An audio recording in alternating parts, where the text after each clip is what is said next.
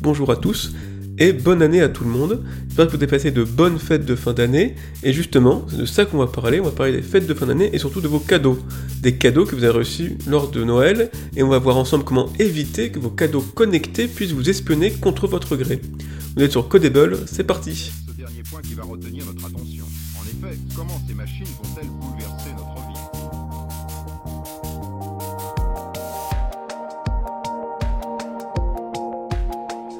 Alors, comment se protéger de nos propres cadeaux et nos propres jouets?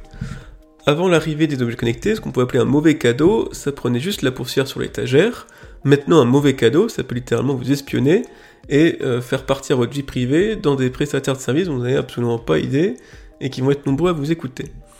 Dans la catégorie, il y en a surtout deux qui sont vraiment reconnus pour un espionnage massif de leurs utilisateurs. Il y a d'un côté les assistants vocaux, tels Alexa d'Amazon, Google Home de Google ou Siri d'Apple, qui ont tous été pris la main dans le sac d'écouter beaucoup trop euh, leur utilisateur, même quand celui-ci n'avait pas conscience d'être écouté ou qu'il avait désactivé, ou alors que des prestataires de services avaient revendu les données derrière ou avaient, euh, pareil, laissé passer des, des, bruits de conversation qu'ils n'auraient pas dû écouter. Et encore plus grave, dans la deuxième catégorie, il y a les jouets pour enfants. On a découvert des failles de sécurité, voire carrément des portes dérobées mises par le constructeur, par exemple dans le robot IQ, la poupée Kyla, ou la montre pour enfants X4, permettant par exemple dans la montre de prendre des clichés euh, de l'enfant sans que l'utilisateur ne s'en rende compte, qui est assez quand même euh, extraordinaire. Donc si vous avez un de ces types d'objets, je vous conseille de suivre ce tuto en trois points pour bien vous protéger votre vie privée contre votre objet ou jouet connecté. Alors beaucoup d'objets connectés sont équipés de caméras, et ça va être le premier élément euh, de cette liste, gérer la caméra. Alors certes, il y a un voyant souvent qui vous indique à côté de la caméra si la caméra tourne actuellement et vous espionne. Mais ce système peut facilement être contourné, et même éteinte, la caméra peut fonctionner et vous espionner.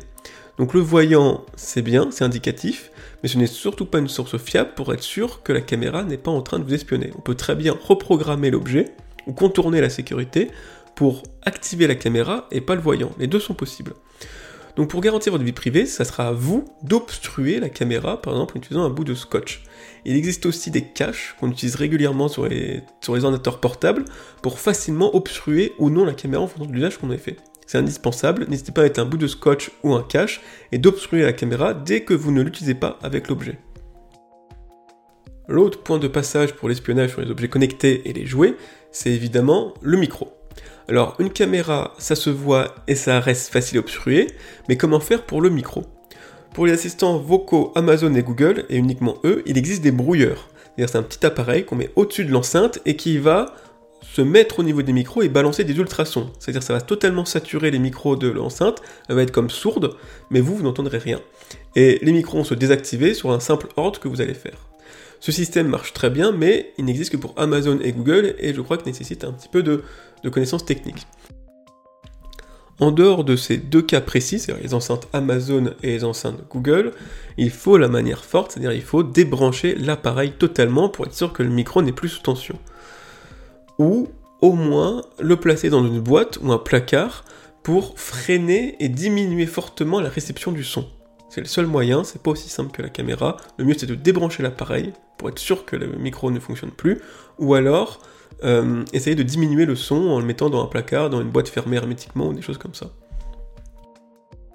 Alors, on a vu le micro, on a vu la caméra, et le fait que le meilleur moyen quand même c'est de débrancher l'objet dès qu'on ne s'en sert plus, ou au moins d'obstruer le plus possible la caméra et le son, pour si c'est plus pratique. Mais le danger peut aussi être en dehors de l'objet, et dans l'application, dans l'application mobile. Parce que beaucoup d'objets connectés nécessitent une application.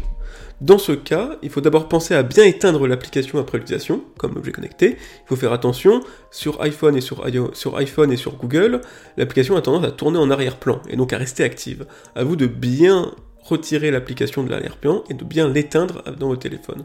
Attention également aux ressources demandées. Une application pour jouer ne doit pas avoir accès à vos contacts ou à votre micro par exemple je vais aller voir par exemple dans l'application euh, qui est un petit robot connecté euh, pilotable depuis smartphone, et l'application de robot Sphero demande un accès complet à votre GPS, donc à votre position, à votre caméra et à votre micro.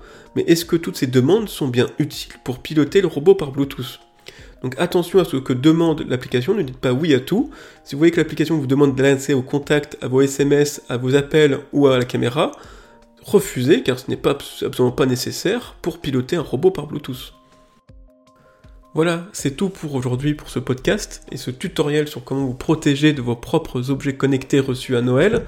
Donc on l'a dit, il y a vraiment deux domaines un peu euh, qui se distinguent par leur espionnage de masse, les assistants vocaux et les jouets connectés.